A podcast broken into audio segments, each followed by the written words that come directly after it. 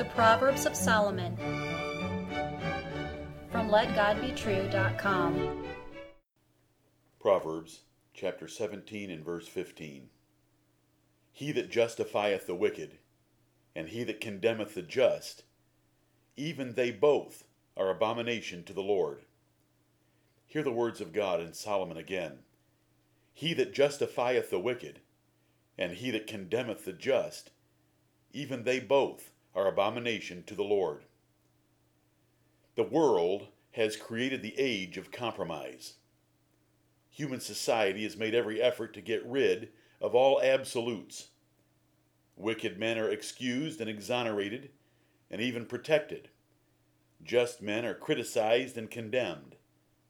But the Lord Jehovah hates both kinds of compromisers those who justify the wicked and those who condemn the just. The living and true God of heaven has absolutes, and he expects men to abide by them and enforce them. When he commanded judges to be appointed in Israel, God ordered, If there be a controversy between men, and they come unto judgment, that the judges may judge them, then they shall justify the righteous and condemn the wicked. Deuteronomy 25, verse 1. The Bible is a collection of God's absolutes, though it does require proper interpretation and application of those absolutes. Jesus declared that violating even the Bible's least commandment was unacceptable. Matthew 5:19. Breaking one commandment is tantamount to breaking them all in God's sight. God makes differences. Ask those that did not believe or obey Noah Ask Sodom's Chamber of Commerce about their LGBT population. Ask Pharaoh or his army what happened to Egypt for disrespecting God's prophet. Ask the Canaanites about God's opinion of their creative sexual practices. These examples could be multiplied indefinitely, both from biblical history and our own world history. But you cannot ask these many millions about their opinion, because God annihilated them. He had, indeed, condemned the wicked. God cares about details. Ask Cain about his sacrifice to the Lord at the right time and place. Ask Moses about his fit of anger when he smote a rock instead of speaking to it. Ask Nadab and Abihu about their strange fire. Ask David about moving the ark on a new ox cart Ask Ananias and Sapphira about fudging their giving in the early church in the book of Acts. Ask Corinth about having a little fun at the Lord's Supper. You may even ask Peter about his compromise with the Jews when he was in Antioch. In matters of judgment and relationships, the wicked are to be despised and rejected, and the righteous are to be loved and received. David hated the wicked like God hates them. And David loved the righteous like God loves them. The animosity and conflict between the righteous and wicked will never end. Proverbs 29 and verse 10. Judgment is vindication of good and condemnation of evil. It takes place in courts, of course, but it also takes place in the home, where children's conduct is judged. And it takes place in the workplace, in churches, in schools, and even among friends. In these and other situations, just men, that is, good men, honest men, are to be honored, and wicked men are to be condemned.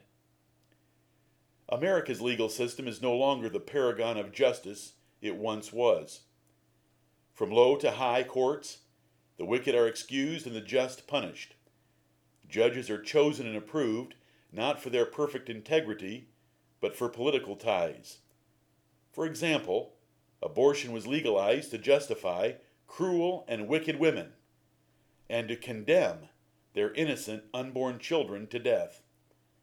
The profane murderers are given so called rights, the murdered innocent are given none. Criminals now have more rights than do victims. Employers have fewer rights than do employees. Landlords must submit to renters.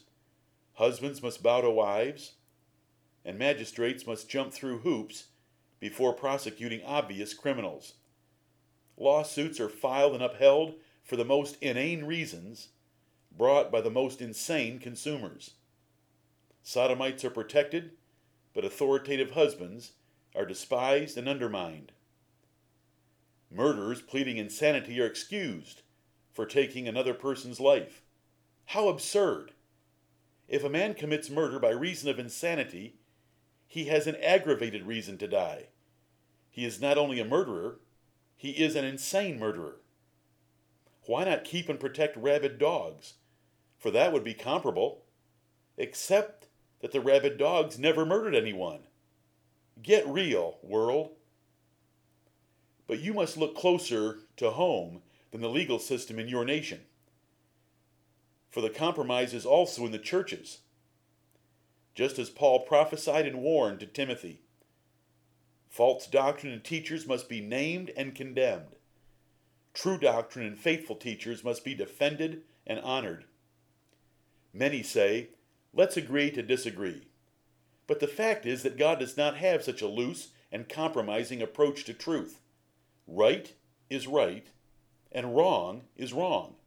And every moral issue has one right and many wrong positions. David wrote, Therefore I esteem all thy precepts concerning all things to be right, and I hate every false way. Psalm 119, verse 128. That rule of David, the sweet psalmist of Israel, is precious and powerful, and you ought to learn it and live it. The priest Eli rebuked his sons, but did not condemn them. He lost everything for his compromise. The church at Corinth was puffed up about fornication in their church instead of mourning and judging the wicked offender. But the sweet psalmist of Israel, on his deathbed, told Solomon to kill his nephew and long term chief of staff, Joab. And John the Baptist let King Herod have it during his life. Many say, Judge not, that ye be not judged, quoting Matthew 7 and verse 1, but misapplying it entirely. They miss the Lord's command, in context, to judge some men as dogs and swine, unworthy of the truth. Matthew 7, verse 6. And to judge righteous judgment, as Jesus taught in John 7, 24. They value peace over truth, though God puts truth over peace. They have rebelled against Bible judgment. Carnal Christians of today fulfill the abominable sins of this proverb. Paul described the rise of an effeminate brand of Christianity that would despise those that are good and flatter lustful and sinful women. They would have a form of godliness, a religious ritual, but they would have no authority or judgment in their gospel or lifestyle. They would love pleasures more than God, and it would show by coddling of sinners. The political and religious situation today is the same as in first century Palestine. The conservative religious leaders and the political appointee of the greatest nation on earth cooperated to justify the seditious murderer Barabbas and condemn the innocent and just Jesus of Nazareth. Live and speak like Jesus Christ today, and they will crucify you as well, while they excuse evildoers in court and promote them via the entertainment media. You cannot be neutral, for neutrality is rejection of the Bible and rebellion against God. For he and the Bible are not neutral. Folly and wickedness are condemned, and wisdom and righteousness are exalted. Sinners are to be despised, and good men are to be honored.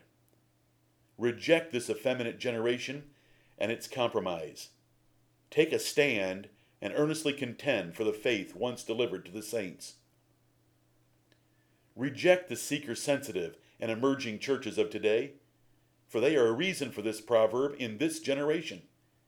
They have watered down biblical standards and preaching to where most anything is allowed and tolerated or even defended and protected. Pulpits are used for a mushy concept of love and peace rather than God's truth of holiness and judgment. The day is coming in which all judgment will be according to truth in the most absolute sense. God will have his books opened, and there will be no mistrials, plea bargaining, hung juries, pardons, or acquittals. The righteous will be given eternal life in heaven, and the wicked will be cast into hell forever. How will any be judged righteous, since all are sinners? How can the Bible say God justifies the ungodly? By Jesus Christ, his substitutionary sacrifice for his people. Jesus obeyed the law of God perfectly for the elect, and his righteousness has been applied to their accounts, and he died in their place. It is the punishment of God poured out on Jesus Christ for his people that most clearly shows God's condemnation of sin and sinners. Amen.